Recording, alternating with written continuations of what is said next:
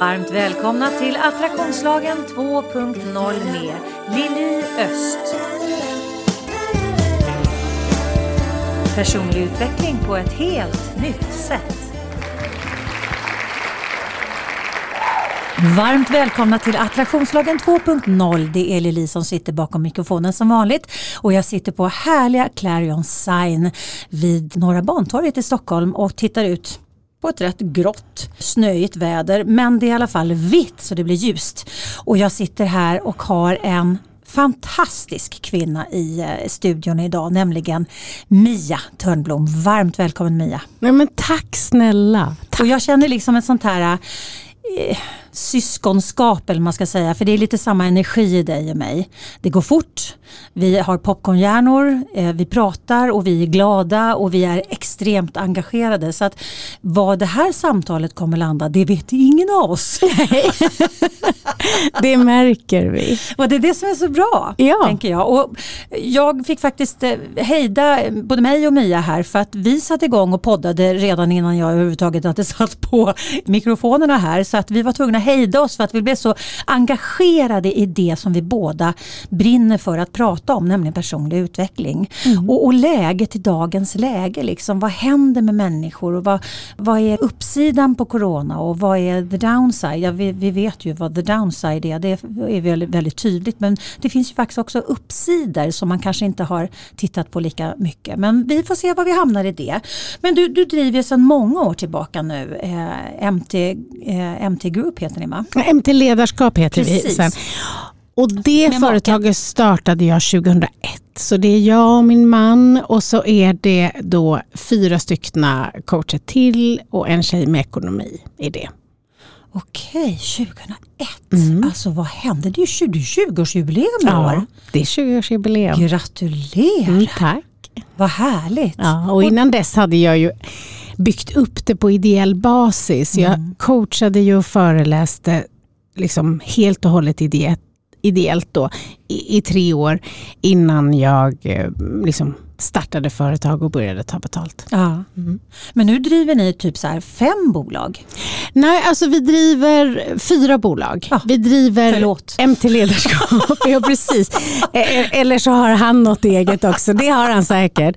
Nej men det är det och sen så är det då eh, talarförmedlingen eh, och sen är det ett bokförlag som numera är podd och ah, okay. lite annan produktion ah, okay. i det. För att när det gäller just bokförlaget så insåg jag att jag var ganska bra på att hjälpa andra att få färdigt sina böcker och jag var bra i redaktörsrollen. Men jag var inte så bra i min egen roll. Alltså jag har aldrig missat en deadline på någon av mina böcker som jag har lovat någon annan. Men när jag bara hade lovat mig själv så fick jag inte till det. Så att det, det blev bara en egen bok i det bokförlaget. Men där har jag liksom podden och så nu istället. Ja, ja okej. Okay, okay. Mm. Det där är lite intressant mm. faktiskt. Jag har ju aldrig tyckt om att skriva. Det kan ju låta jätteknäppt när man har skrivit så många böcker. Mm. Alltså jag har något att berätta. Men jag skulle kunna stå i veckor och eh, processleda, utbilda, träna människor, coacha och, och även inspirera. Men jag har aldrig vaknat, eller det är inte sant för det hände då med den sista boken, men med de tio första så har det aldrig hänt att jag har vaknat på morgonen eller överhuvudtaget någon annan gång på dagen och känt jag vill skriva. Jag har aldrig haft skrift som mitt uttryckssätt. Vilket gör att det är en, liksom, eh, eh, en liten kulle att gå ja, över. Precis. Och då när jag har lovat någon annan, mm. så då när mina flyktbeteenden kommer, typ, ofta kommer de i form av ideellt arbete. Ja. Alltså att jag känner att jag måste åka till Hinseberg och ja. inspirera de som sitter där, för det är på riktigt viktigt. Mm. Eller något annat som är på riktigt viktigt. Men och det vinner ju då när det bara är mig själv jag har lovat. Mm. Men har jag då lovat någon annan ett visst datum så låter jag inte det där spåra. Så att det handlar mer om det, att skriften är liksom när jag, jag, får ett möte tillsammans med dig när vi sitter här, jag blir kreativ, jag blir inspirerad, när jag håller utbildningar. Men jag och datorn, vi, det är liksom inget klick. Det är ingen kärlekshistoria. Förutom då den sista boken, den ville berätta sig själv det hände bara. Jag hade inget bokkontrakt, det har jag alltid haft alla andra gånger. Men nu hade jag inte det och jag var klar tyckte jag. Jag har skrivit tio böcker, det räcker.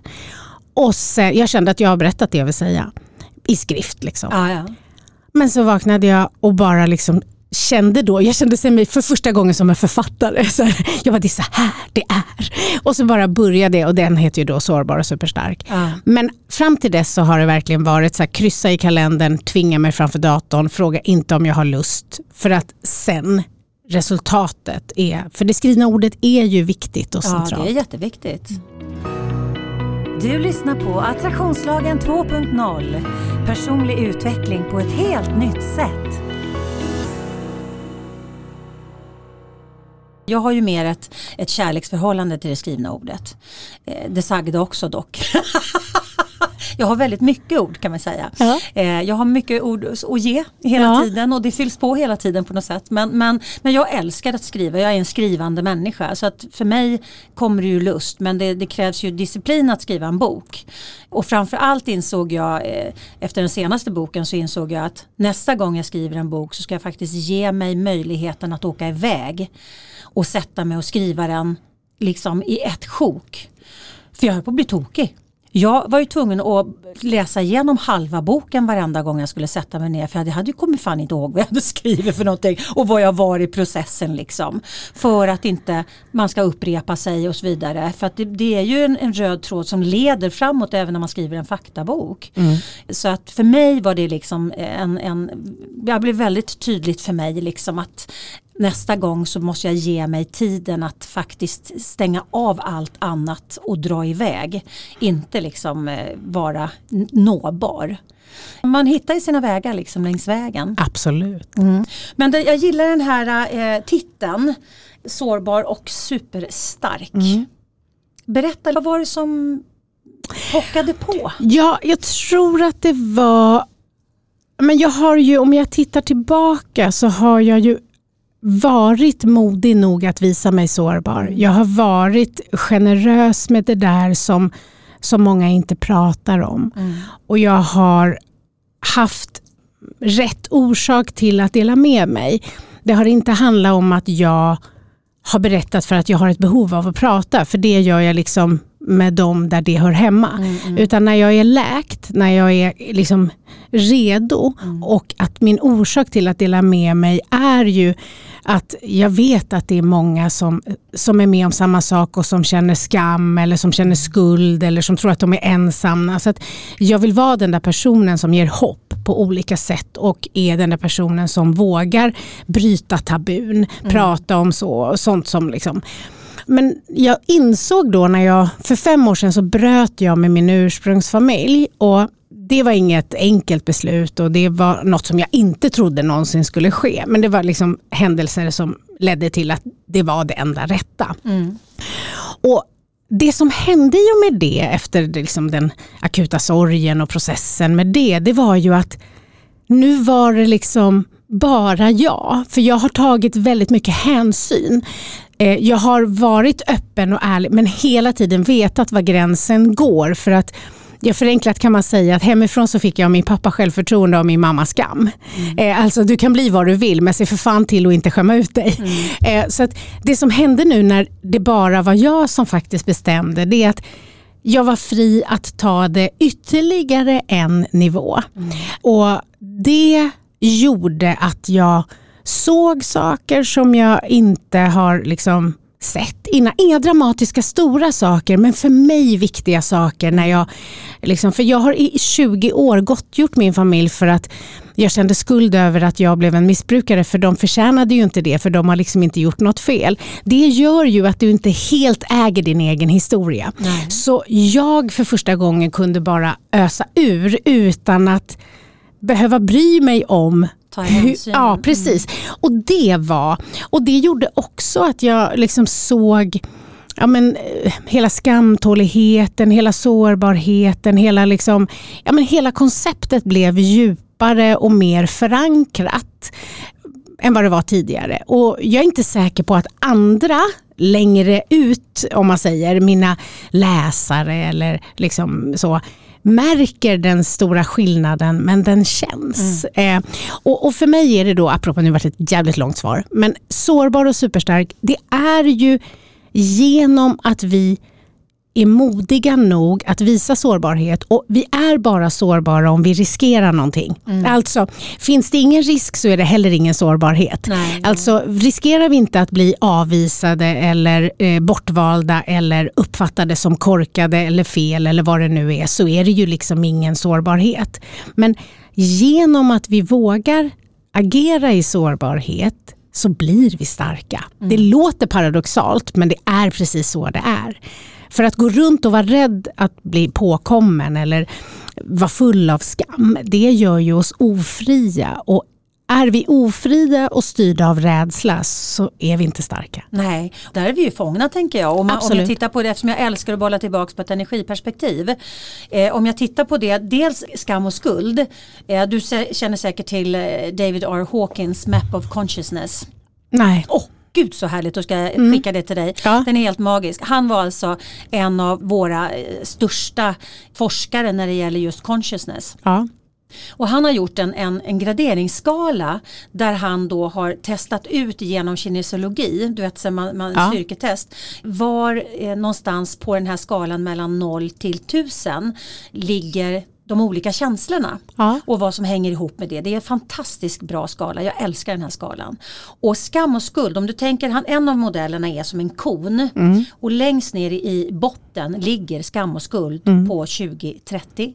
Neutralt är någonstans där det går liksom, där det bryter ifrån eh, forcering till kraft, mm. det är runt 200. Mm. Acceptans ligger på 350, kärlek ligger på 500. Lycka ligger på 540. Och man säger att, att man ska ligga någonstans mellan love or above, alltså över 500. Mm. Någonstans där. Men, men bara att gå brytpunkten vid 200 när du går från forcering till kraft. Mm. Allt under 200 är forcering. Mm. Det är frustration, irritation, sorg, eh, allting där. Men just skam och skuld ligger absolut i piken i den här. Mm. Och om man då tittar på det ur ett energiperspektiv, när man lever hela tiden med skam och skuld, då blir man ju väldigt lågfrekvent. Och låg frekvens, där drar man inte till sig några positiva resultat utan man bara drar till sig mer saker som krånglar. Man blir liksom en attrahent för att bara dra till sig ja, massa lågfrekventa människor, situationer. Man själv fastnar liksom i någon typ av, av eh, järnmössa där man bara liksom går runt i, i, fel, i fel fokus. Men den här är så, det blir så tydligt tänker jag när man verkligen kan titta på de här känslorna och bara vänta nu här. Det här leder mig faktiskt i helt fel riktning. Och om du då tittar på din, ja, din bakgrund då med familjen och det var den sändande magneten hela tiden. Hur, hur ska du kunna bli fri? På min hemsida liliost.se hittar du massor av matnyttig information både för dig som privatperson såväl som för er som företag. Du hittar mina onlinekurser och vad som är på gång och aktuellt just nu. Du kan köpa mina böcker och få dem signerade och du hittar min musik, bland annat vignettmusiken till podden. Och under fliken gratis har du nedladdningsbara pdf och minikurser som kan hjälpa dig att lyfta ditt liv och teamet till en ny nivå. Ja precis och jag har ju sett allt det här innan mm. för jag har ju jobbat med mig själv och mm. dealat med skammen och skulden. Men jag har inte kunnat kommunicera hela vägen ut för att jag hela tiden har valt att liksom visa ett hänsyn som till slut visade det sig bli, bli på bekostnad av mig själv. Mm. Så att jag känner att liksom, skammen och skulden har jag ju pratat eh, länge om för det hänger ju också ihop med självkänsla som jag ju pratade väldigt mycket om för, i början då när min första bok kom ut. Mm. Och det hänger ju ihop mycket med det också. Men det mm. blir liksom på ett annat sätt nu. Det är liksom samma men ändå, man utvecklas ju och man lär sig ju mer. Så att den här sista boken är det jag hade ju skrivit liksom 100 sidor och hade inget bokkontrakt. Det har aldrig hänt.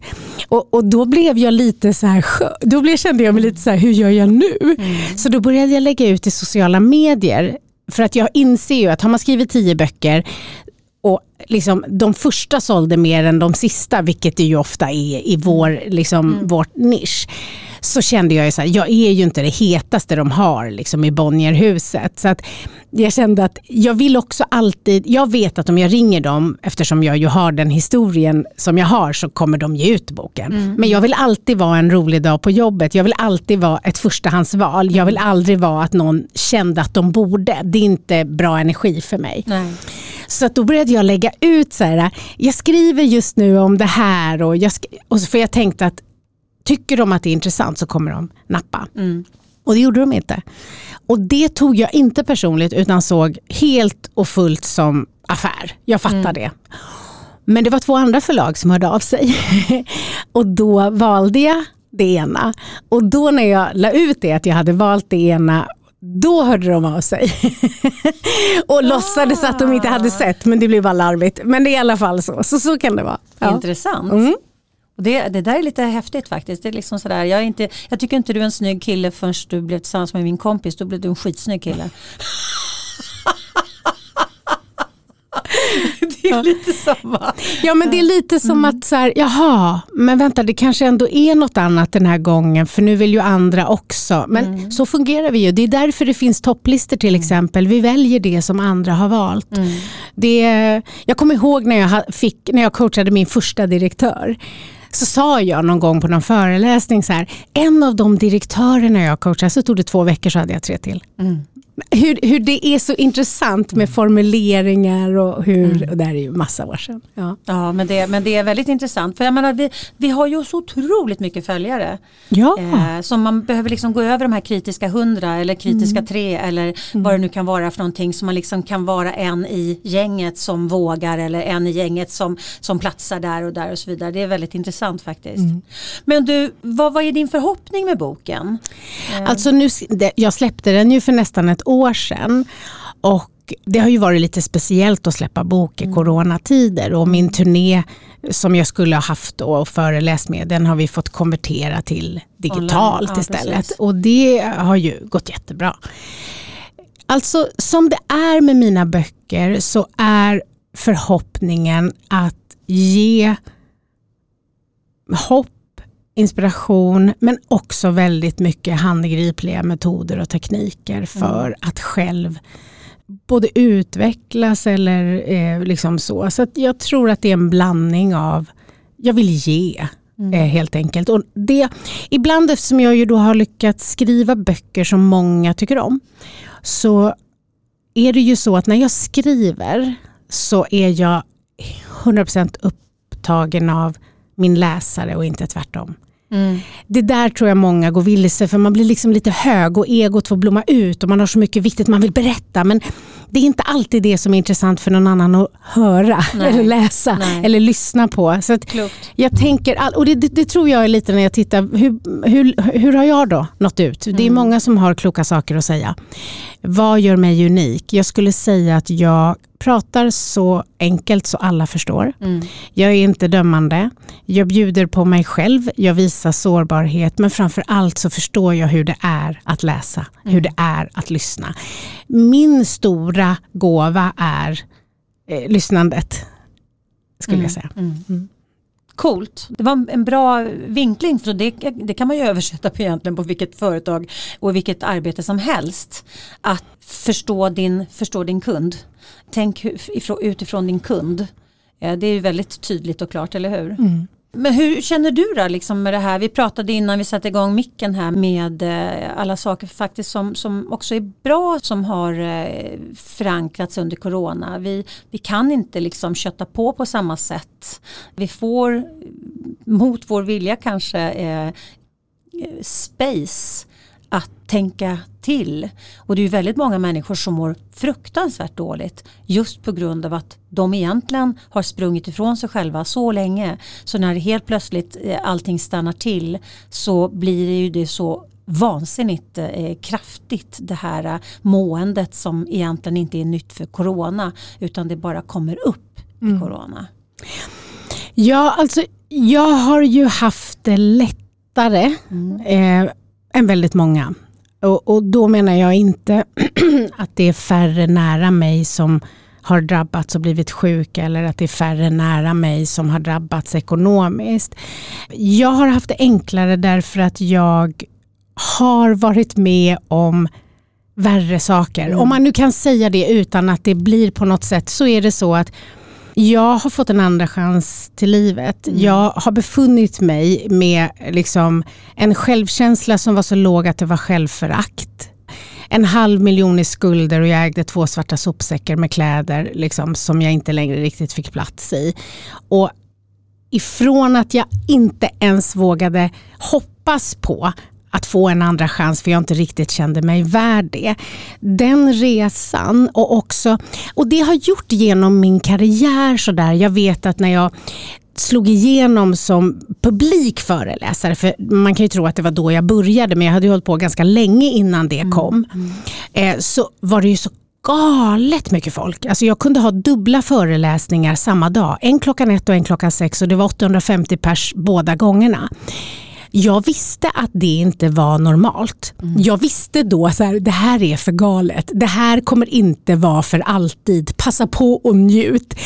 Två år senare så var det ju en lågkonjunktur och då var det istället en gång om dagen och det kanske var hundra pers där. Mm. Det blev ingen kris för mig för jag trodde aldrig att det andra var en självklarhet. Nej. Så jag tror att jag inte tycker att livet borde ge mig en massa saker utan jag är liksom tacksam och ödmjuk för det som är. Mm. Och jag vet också att skiter sig allt så får jag göra något annat. Så att jag tror att jag har det lite lättare för att det är lättare för mig att sådär, okej, okay, nu blev det så här, vad gör vi då? Mm. Jag har liksom erfarenhet ifrån att har ändrat saker förut. Mm. Sen är det så att jag utbildar människor i självledarskap. Oavsett hur höga chefer de än är så är 70% av deras ledarskap handlar om dem själva. Ja, och jag lever som jag lär, mm. på riktigt. Mm. Och då blir det ju också lättare eftersom på samma sätt som en person som är eh, PT fysiskt och, och, vi vill inte att de ska kedjeröka och äta chips fyra dagar i veckan och vara fulla och aldrig röra sig. För då blir det jobbigt för oss att tro på deras mm. budskap. Och eftersom jag ju då har mina metoder och tekniker så är det lättare för mig för jag vet ju när jag är rädd så förstår jag. Mm. Det här är en rädsla eller jag blir självständig, jag förstår vad som händer. Och, och så så jag har ju haft det lättare på ett sätt mm. så för mig är det inte hela världen utan jag har kunnat ganska snabbt så här njuta av att så här, inte behöva resa. Eh, en massa saker. Men jag har ju personal i, mina företag som, jag menar jag driver en talarförmedling från en dag till en annan så dog allt. Mm, eh, och, och, som tur är då så har jag ju en eh, och det är verkligen inte tack vare mig utan bara tack vare min man han är ju ordentligare och förtänksam. Så att liksom, det fanns buffert. Mm. hade det bara varit jag, då hade det nog fan inte gjort det. För då hade jag tänkt, det löser sig. Vi mm. gör något annat, vi gör något roligt. Så att jag är ju tacksam för att jag har valt att liksom komplettera mig med personer som är olika mig och som jag behöver. Så att på så sätt så har jag klarat det bra för egen del. Om vi tittar då på alla människor som jag möter runt omkring. Jag har jobbat ganska mycket ideellt och coachat många som har behövt under den här tiden, vilket är en självklarhet för mig. Mm. Jag har ju alltid jobbat mycket ideellt, men nu har det ju blivit mer med processledning och mm. människor som går i konkurs eller sjuka eller jätterädda för den här ovissheten och så. Prenumerera gärna på min Youtube-kanal Attraktionslagen 2.0 så att du inte missar några uppdateringar. För en del så kan jag ju se att det här är den nyttigaste tiden mm. som har hänt dem. Mm. För precis som du säger, människor som har det här höga tempot. Så för många så har det blivit så att de så här, nej men gud, varför har jag sprungit så mycket här hemma? Finns det helt härliga människor som är min familj och som ju liksom är hur sköna som helst. Mm. Och sen finns det andra som inser, oj då, jag har sprungit lite bråttom för att det här är det jag har och det är inte det jag vill ha. Alltså, för många människor så tvingas man till en fördjupad reflektion mm. som man har kunnat liksom fly eller springa ifrån. Så att jag märker ju att när jag säger till människor att vill du ha ett starkt självledarskap så måste du träna, punkt. Mm. Och då kan du lägga fem minuter om dagen till att börja med. Det har jag behövt liksom hålla på lite mer för att övertyga folk om innan corona än nu. Mm. Nu är de redo. Alla bara, okej, okay, vad ska man göra då? Ja. ja.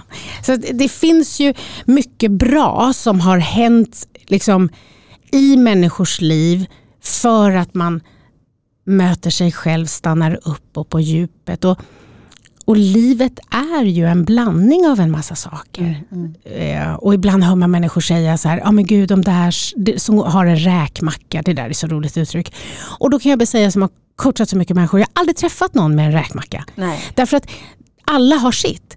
Sen kan det på utsidan se olika ut. Mm. Därför att man kan ha sina blockeringar i sig själv. Eller så kan det hända saker utanför en själv. Men alla har sitt. Absolut. Mm. Och jag menar, det är jättemånga av mina klienter som kommer och säger jag fattar inte varför det händer så jäkla mycket, eh, mycket skit i mitt liv. Jag är en sån positiv person. Ja absolut men det kan vara så att du har fel fokus. Och så börjar man liksom titta på vad är det för liksom pågående processer på insidan. Vad är det för sanningar, vad är det för paradigm som ligger och stör ut. Vad är det jag upprepar, vad är det för liksom CD-skivor jag sätter in i kolan på mig själv och så vidare. Så att det är ju det här som är så coolt när man blir tvingad. För att det är ju väldigt, väldigt många människor som tycker att det är läskigt med personlig utveckling. För att må gud förbjuda att jag ska behöva liksom vända blicken inåt och då kanske jag dessutom måste stå som ansvarig för och då kan jag ju inte skylla på någon annan hur jag har det. Det känns inget bra. Eh, och, och, alla de som känner så de har, ju, de har nog en, en, en utmaning just nu för att det finns liksom ingen flyktväg längre. Så att en, en del får ju en kanske inte önskvärd från början utveckling men den kanske faller väl ut när de inser att vänta nu här, precis som du säger. Det var nog länge sedan jag skulle skilja mig. Mm. eller, eller titta vad härliga de är. är. Ja precis, det är liksom mm. antingen eller. Ja, ja. Och jag har många klienter som, som och där kan jag känna att jag eh, har det enklare än många. För att jag har ju jobbat hemifrån så många år. När jag är inte ute hos kund Eh, eller coach, när jag coachar så, så satt jag ju in i stan förut men, men nu har jag coachat mest online. Men jag har jobbat så himla mycket hemifrån. Vilket gör att det, det är ingen biggie för mig. Men de som, jag har alltid jobbat på ett företag, eh, alltid har haft kompisar eh, på jobbet, eh, fikarummet, eh, behövt bekräftelsen eh, och hela den här biten. För en, en person som har den eh, saken som de har övat på, där blir ju liksom skillnaden så enormt stor. Jag har dessutom alltid valt den svåraste vägen. Jag har ju alltid valt liksom ämnen som ingen har eh, liksom vågat uttala innan. Och då ska jag alltid gå rakt in i dem. Och så ska jag liksom säga de orden. Och så klär jag ord. Och så är jag 15-20 år innan. Jag menar jag började prata attraktionslagen på 80-talet och nu 2021 börjar folk liksom förstå. Och börja ta till sig och våga lyfta blicken och titta liksom ur ett, ur ett mer ett ja, kvantfysiskt perspektiv. Men, men om, man inte, om man inte är van vid det då, då, då är det ju liksom så att jag, jag har kämpat mycket, precis som du, fast inte på, absolut på, på, samma sätt. Men jag, jag har kämpat mycket så att kamp, när, när, när livet bjuder mig kamp, då, då kavlar jag upp armarna. Jag blir inte rädd. Utan jag säger, jaha okej, då är vi här då. Eh, och, och, och det blir en annan energi. Och jag älskar att sitta hemma och jobba för jag tycker det är så jävla jobbigt att tänka när det bara liksom är massa liv runt omkring mig. Där är vi olika. Ah. Jag går till jobbet varje dag. Jag och då, det är ju inte så att eh, liksom alla coacher är på kontoret. Nej. Men, men eh, några är det ibland och, och, några i det andra bolaget är också där ibland. Mm. För jag jag är så jäkla lat och nöjd. Så att när jag är hemma så, nej, så jag behöver lite energin. Men jag har ju inga problem. Alltså, så för mig har ju det blivit annorlunda. Mm, mm. För jag är ju van att resa mycket och resa mm, ut mycket och mm. så. Eh, digitaliseringen har gått eh, mycket bättre än vad jag trodde. Speciellt jag som är så styrd av publik och mm. som aldrig har ett färdigt manus utan går. Men det funkar digitalt för jag har lärt mig, då, då checkar jag, jag är där tio minuter innan och så låter jag dem svara i chatten och så får de berätta hur de sitter, hur det ser ut. Så då bygger jag upp bilder så då har jag fantiserat så jag har redan mött dem. Så så får jag den känslan. Det är eh, smart. Ja. Mm. Eh, så jag har hittat liksom mina sätt och så mm. släpper jag in för frågeställningar för då också bygger jag upp så att jag verkligen ger dem det de vill ha när det är större öppna. Då, då. Mm, mm. Och sen när det är mindre då har man ju mer om som man ser dem och så får man in igång det. Då. Men, men annars har det blivit liksom stor skillnad från mig. Men jag känner att jag, jag liksom vill gå till kontoret om jag kan. Nu bor jag 100 meter ifrån så det är ett otroligt lyxigt litet eh, så beslut. Men jag håller med dig om det här att det pratar jag mycket om. Det är ju väldigt mycket liksom basic eh, behov som man får prata med folk mm. om nu. Eh, typ behåll så många rutiner som du bara kan. Eh, gå fortfarande till jobbet mm. fast du bara går ut och går en sväng och så går du hem igen och då tänker du nu är jag på jobbet mm. även om du är hemma. Eh, ta mycket pauser, korta, som mm. ger energi. Alltså, allting är så vanligt jäkla sunt förnuft men som kan kännas jätte liksom, långt ifrån en för att man är så ovan mm. att sitta och jobba hemma på ett mm. sätt. Så det, sen är det ju också det här, det är en sak, du kanske klarar av att jobba hemma men så, så har du en partner som har förlorat jobbet. Mm. Så ska du vara hemma, glad för att du har ett mm. jobb, leverera där och så har din partner liksom inte bara en förlust utan också en jäkla ovisshet. Mm. För när ska man då, för vissa branscher är det kört. Så det, det har väl aldrig varit så tydligt hur allt hänger ihop. Mm. För fram till nu har nog många kunnat säga, fast det är jobbet och det här är hemma. Mm. Den finns inte riktigt längre, liksom skiljeväggen, utan mm. det är fortfarande jag. Ibland jobbar jag och ibland är jag liksom i mitt privata. och det tycker jag det är dags. För jag har alltid hävdat att vi är inte en arbetsperson och en privatperson. Och, och där tänker jag också, för att när vi tittar på människor ur ett eh, arbetsperspektiv och glömmer själva människan bakom den här jobbmänniskan då går vi miste om så jävla mycket vital information som kan ställa till det duktigt för att vi inte lyssnar in behoven till exempel.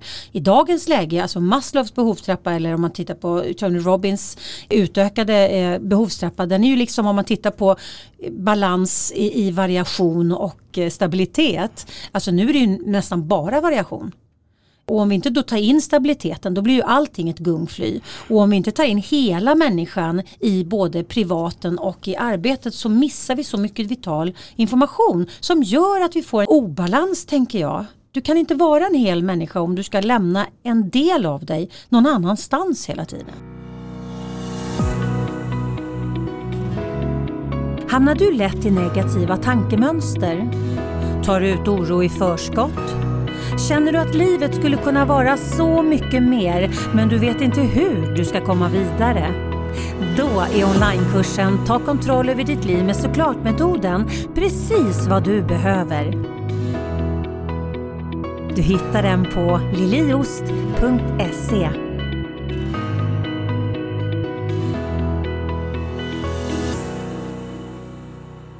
Och det blir ju inte heller du. Det Nej. blir också att gå in i roller mm. istället för att tänka att jag har en roll här, jag har en, ett uppdrag, en funktion, mm. men jag är ju fortfarande jag. Mm. Med mina känslor, med mina sanningar, med mina begränsande mm. sanningar, med mina, liksom, med mina möjligheter och med mina visioner och allt mm. det här. Och, och jag tänker att det är så full tid för att faktiskt inom hela corporate-världen att man anammar det, att man tittar på det. För jag tänker att det är en av nycklarna till eh, psykisk hälsa. För att jag, jag ser liksom, någonstans går vi omkring, många går omkring som huvudfotingar och har skurit av liksom den, den känslobiten och sprungit för fort. Och då får, man ju inte, då får man ju inte tillgång till all den här fantastiska informationen som vi har inom oss själva. Eller hur? Mm. Jag vet en gång jag var på ett kundmöte för väldigt många år sedan. Och eh, han var ju rätt skön i sin totala knäpphet för han var väldigt ärlig. Och så pratade vi lite om vad de behövde och vad jag jobbar med. Och, och så sa han så här, ja men alltså här anställer vi bara, och så switchade han till engelska. Och så sa han så här, high achieve low self-esteem people. Alltså här anställer vi bara högpresterade, låga självkänslor. Och jag, hade, jag vet ju att det är så på många ställen, men jag har aldrig hört någon verkligen äga det och också glittra lite när han säger det. Och jag blev liksom, det är sällan jag blir ställd och inte kan, men jag var så här, men hur länge håller de då? Så här, innan de, han bara, nej jag skulle säga i snitt fyra år, men du vet då är jag ändå klar med dem det var ett ganska häftigt möte därför att han var så ärlig. Mm. Därför att det är många som gör så men mm. aldrig skulle äga det eller Nej. kanske inte ens inser det. Utan kulturen är att så här, vi vill ha dem där som springer runt och överpresterar för att de är livrädda för att misslyckas istället för att skapa trygghet så att de drivs av lust att lyckas mm. och tillit till sin förmåga. Ja, och bli goda ambassadörer både för sitt företag ja. och, och, för sig själva. Liksom, i och det också de gör. att de kan njuta. Mm. Jag träffar så många framgångsrika människor som knappt kommer ihåg jättemycket av det de har liksom, lyckats skapa mm. för att de var rädda mm. där och då. Snart kommer de komma på att jag egentligen inte platsar här eller mm. nu har det gått bra så länge så snart kommer det. Eller nu borde jag ju varit lycklig. Det var ju nu jag skulle vara lycklig när jag mm. fick det där mm. istället för att liksom äga det. Men det, ja, det är intressant. Och sorgligt. Mm. Fruktansvärt sorgligt. Men inte så konstigt heller därför Nej. att vi är ju de vi är baserat på till viss del personlighet men också väldigt mycket miljö. Ja, ja, ja, alltså vad vi har för möjligheter och vilka som har funnits runt, runt oss. Och, och också, liksom, vi är inte skapta för riktigt för den här tiden. Alltså vår hjärna är ju skapt för en tid för länge sedan. Mm när vi kanske hade möte med 100-150 personer på hela livet och nu träffar vi kanske en miljon för hjärnan förstår ju inte om du är med min telefon i sociala medier nej, eller i verkligheten mm, och, mm. och, så vill den reflexmässigt jämföra sig och då är det mm. väldigt lätt att, att bli rädd och otrygg. Mm. Så det, jag, jag, tror att det är en bra, även om det är en fruktansvärd tid som är nu så är det ändå en bra reset-tid. Absolut, det är en tid att välja mm. att liksom göra en massa saker som man fram tills nu kanske har skjutit på eller inte insett eller så. Så att det mm. finns tid för och samtidigt så vill vi båda bara förtydliga att vi pratar ju inte om alla som specifikt har nej, råkat illa ut i form av liksom bli av med jobbet eller sjukdom eller så utan det handlar mer ur ett stort liksom, mm. världs... Ur ett generellt världsperspektiv, Exakt. precis. Och där kan man ju titta över hela världen att, att det, 17 gubbar behöver vi byta fokus från liksom den ekonomiska fokuseringen till en mer mänsklig fokusering. Det behöver man inte vara Einstein för att kunna räkna Nej. ut den, den ekvationen. Liksom. Så att på många sätt så är, så är det ändå en nyttig tid för oss tänker jag. Absolut. Men du för att byta ämne lite grann. Ja. För att gå tillbaks lite grann till det här med, med, med sårbarheten och, där du började mm. eh, din personliga resa. Eh, vad var det som gjorde eh, du har säkert berättat det någonstans men jag har inte hört det så därför frågar jag frågan. Vad var det som gjorde att du gjorde valet att eh, stampa upp en ny stig?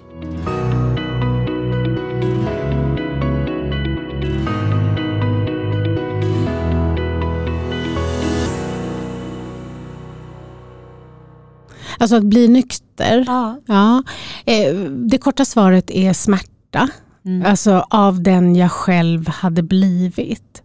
Alltså så länge jag såg mig, vilket jag blev som alla missbrukare ganska bra på att se mig som offer snarare än den som var ansvarig. Och så länge som liksom, jag såg mig som ett offer så hände ju ingenting. Nej. Men till slut så även om jag inte erkände det helt fullt ut så kände jag liksom att det är jag. Alltså det är jag som inte är okej. Okay. Och jag har ju då liksom i botten schyssta värderingar och jag hade ju gått över alla dem och blev ganska duktig på att rättfärdiga det som ett sätt att stå ut med allt som hände. Men till slut så liksom kom det här samvetet och liksom hälsade på för mycket det som hände då var ju att jag på kvällarna när jag var väldigt påverkad av heroin satt och skrev så här listor, imorgon ska jag ringa liksom SOS ungefär. Och det menade jag varje kväll men sen vaknade jag dagen efter och var abstinent och då är allt det där borta för då mm. måste man bli frisk. Men till slut en dag så blir jag tagen av polisen och jag är så pass påverkad så att sluta knarka är en bra idé. Det är aldrig det när man är abstinent Nej. utan det är bara när man är tillräckligt liksom på. Så att jag inser att om jag blir inlåst nu på häktet, vilket inte var så lätt för mig eftersom jag ju är tjej och blond och ser snäll ut, då tycker de synd om mig. Mm. För att, men hade jag varit kille och liksom svart, då hade de ju låst in mig gång ett. Mm. Nu får jag liksom alltid bara skyddstillsyn och böter. Och så tänker man att man hjälper till, men det gör man inte riktigt. för jag hade kunnat behöva lite konsekvenser tidigare. Mm. Jag fick dem fast på helt andra sätt. Mm. Och det som hände då var ju att jag tänkte att jag måste se till att jag blir häktad. Så att när polisen stoppar mig så erkänner jag fem bedrägerier som jag har gjort dagen innan.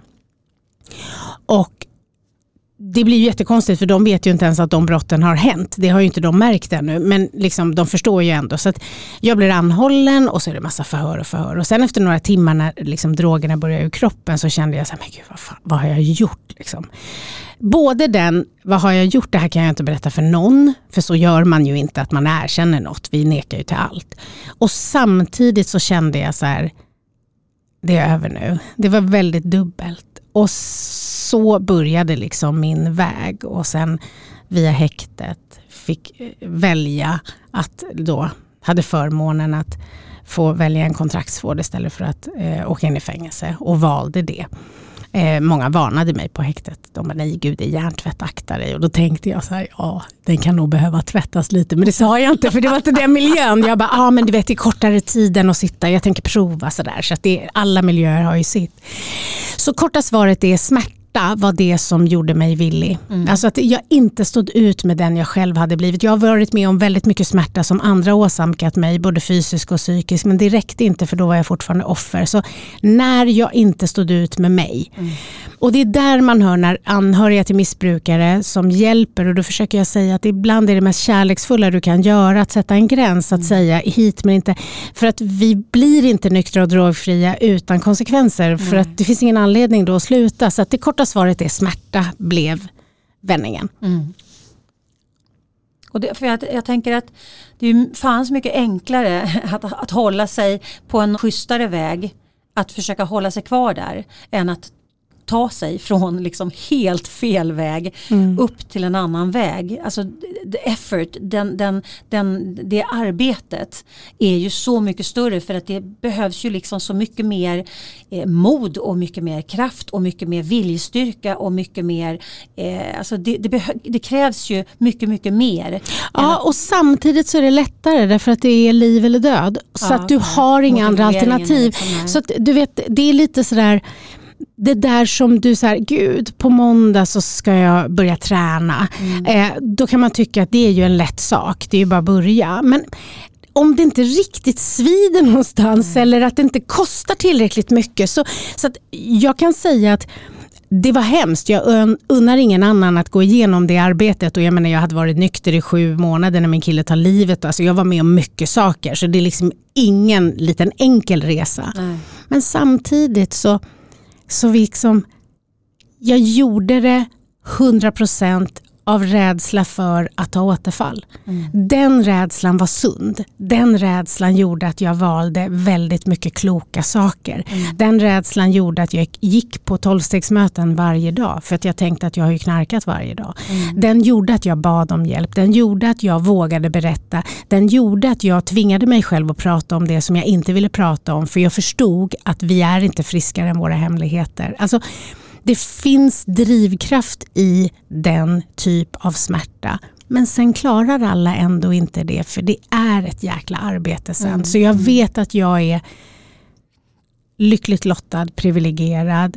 Men jag förringar inte på något sätt det arbetet jag själv har gjort.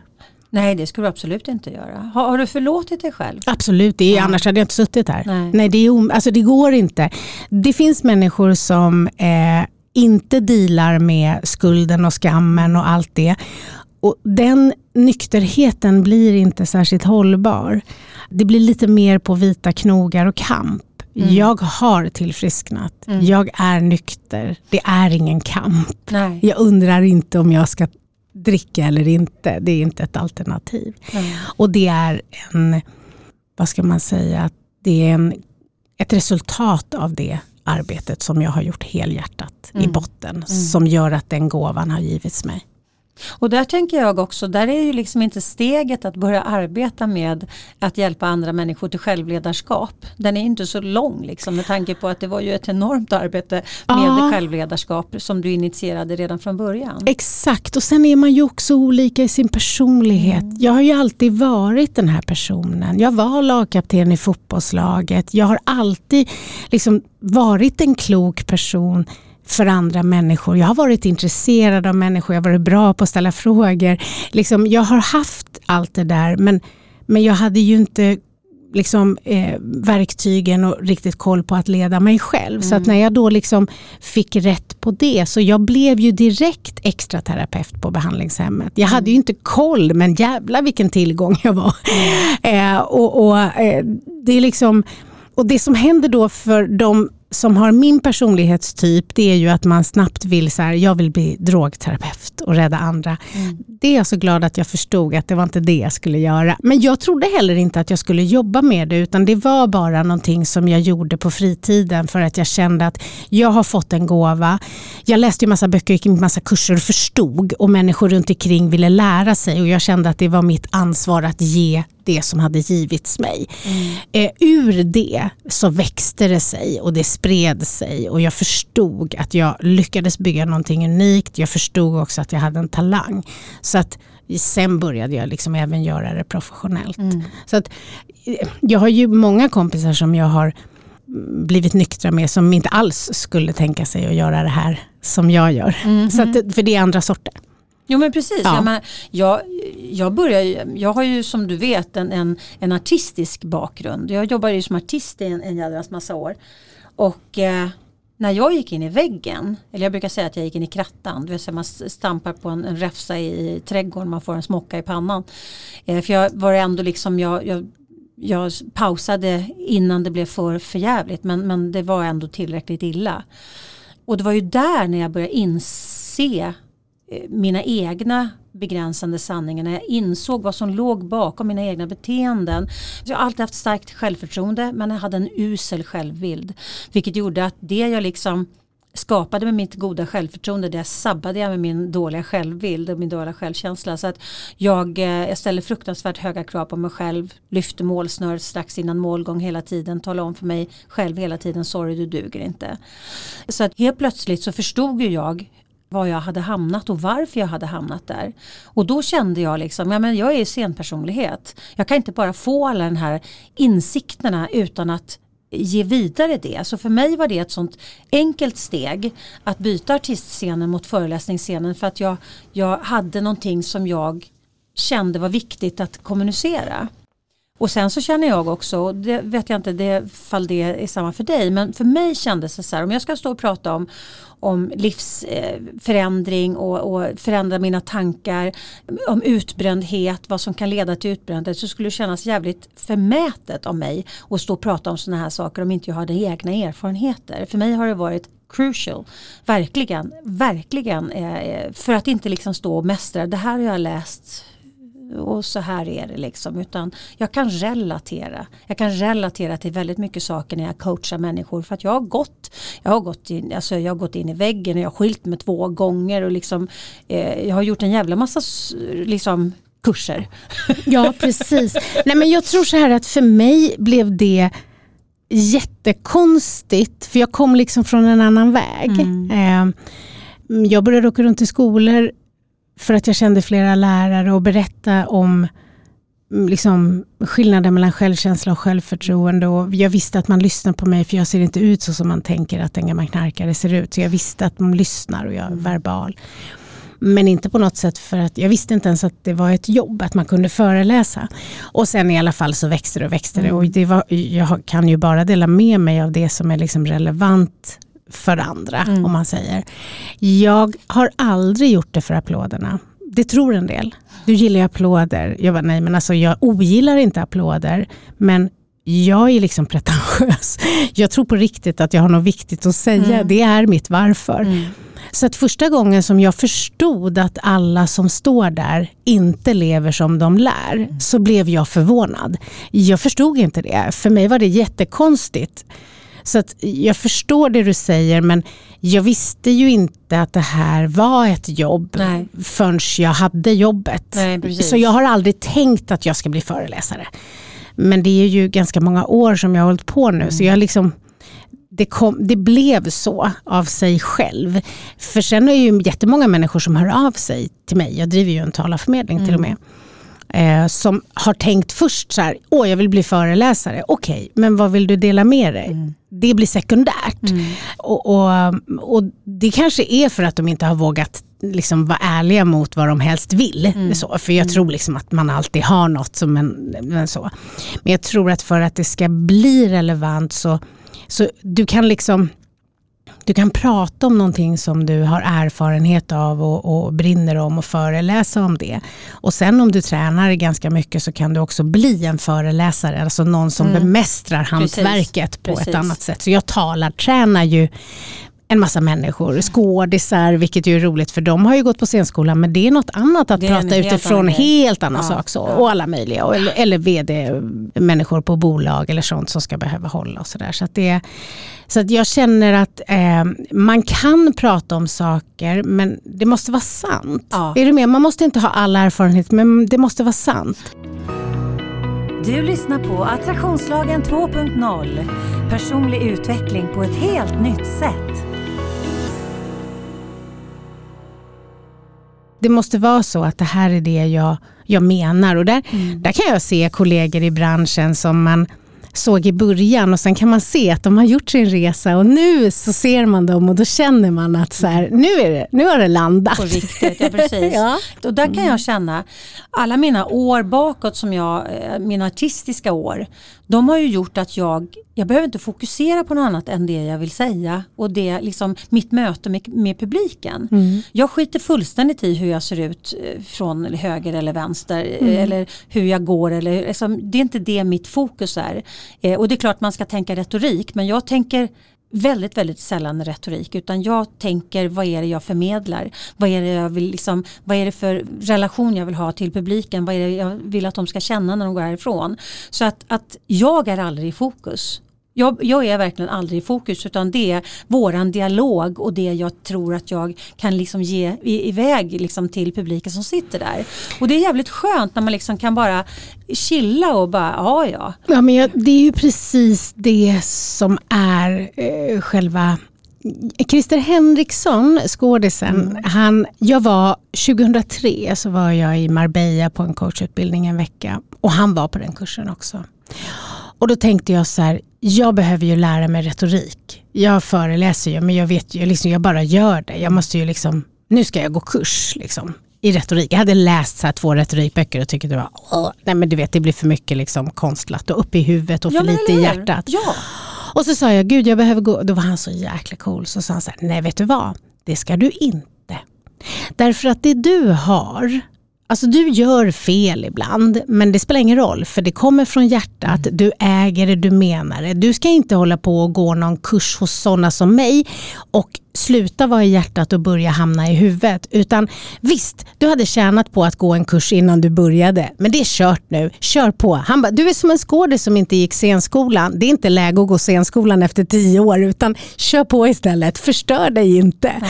Och, och, Sen är det ju sådär att jag kan ju se hur saker, alltså lager efter lager, när man kan liksom ändra, jag kan styra, alltså man utvecklas hela tiden om man verkligen, verkligen vill och tar sitt liksom, eh, på allvar. Så. Men det var väldigt coolt. Jag försökte men han sa till mig att det ska du inte hålla på med så då gjorde jag inte det. Nej, men, det, det men jag talartränar många, eh, det gör jag för att jag liksom kan hantverket och jag kan hjälpa dem att jag har ett öra där, jag vet liksom, och de är helt olika och det är inte alls så att någon ska göra på mitt sätt. För, så att jag, men det är ju ledarskap, jag är ja, bra på ledarskap. Att, att, att ja. hitta eh, kåren, Exakt. alltså ja. mittpunkten i, i människor. Exakt. Jag jobbade ju ganska länge som showproducent och regissör. Och, och, det var där någonstans mitt coachande förhållningssätt skapades. Det var där jag förstod att ja, men gud, jag är faktiskt en bra coach. Jag är bra på att hitta det som får människor att blomma. Mm. Eh, för att ska du nå över scenkanten mm. så räcker det inte med att du är snygg och sjunger bra. För det kan, det kan väldigt många utan att beröra en sträng i någons hjärta. Men det är ju liksom när du upplever en låt, inte sjunger en låt, när du berättar en story, det är då det händer någonting. Mm. Och det är ju så för alla, tänker jag. Så att ju mer vi jobbar med hjärtat, oavsett om vi jobbar som talare som du och jag gör, eller som coacher som du och jag gör, eller fall jag står i en affär, när jag jobbar med hjärtat, då händer det grejer. Mm. när jag är autentisk då händer det grejer. Ja. Fast all, alltså det är så otroligt många som, som missar den grejen och är uppe för mycket uppe i huvudet. Och nu ska jag göra så här för att då händer det där och så vidare. Man har massa grejer för sig liksom för att det ska gå bra. Och, alltså, och då missar man den här autentiska grejen och då blir det ingen kärleksrelation. Men det handlar igen om att börja med att lyssna. Behöver du hjälp med att sortera i ditt liv? Kontakta mig på www.liliost.se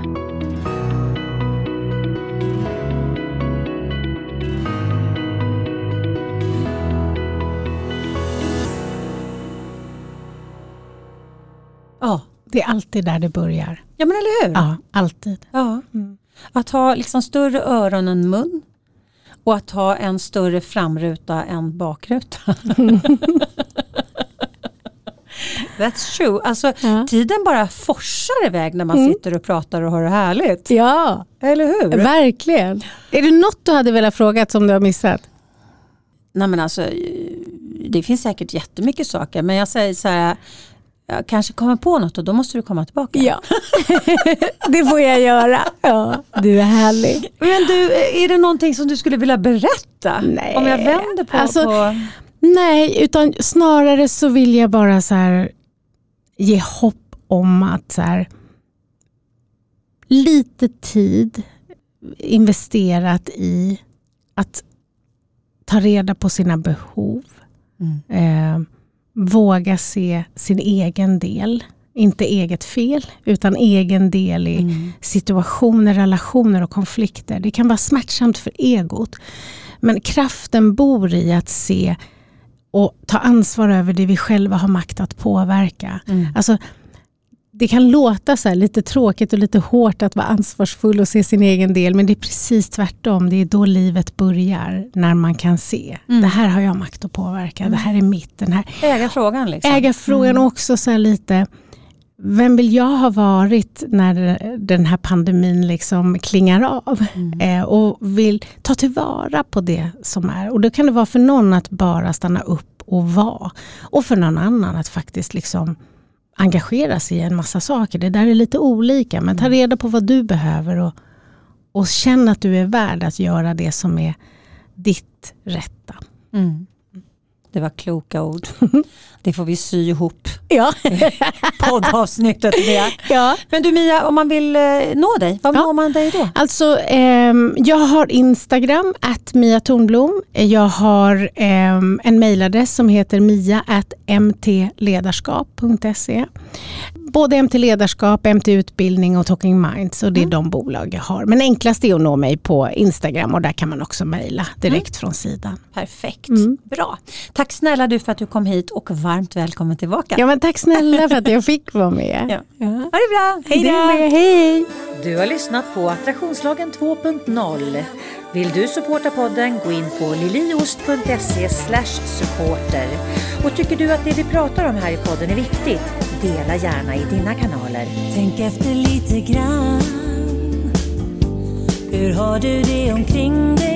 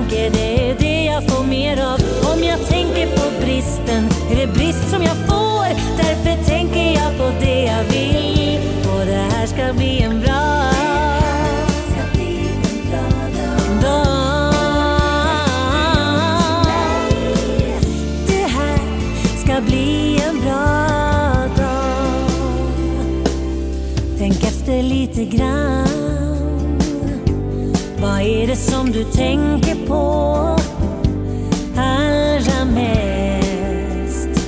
Det du har eller inte har. Vem är du i ditt liv? Och har du tagit rodret eller driver du iväg? Känner